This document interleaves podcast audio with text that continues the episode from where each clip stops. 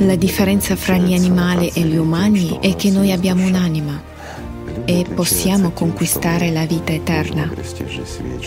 Le persone sono diverse dagli animali perché hanno uno spirito vivente, lo Spirito Santo, lo spirito mandato da Dio stesso.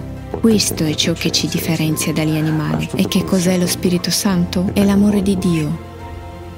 La sua forza e la forza di Dio sta nell'amore.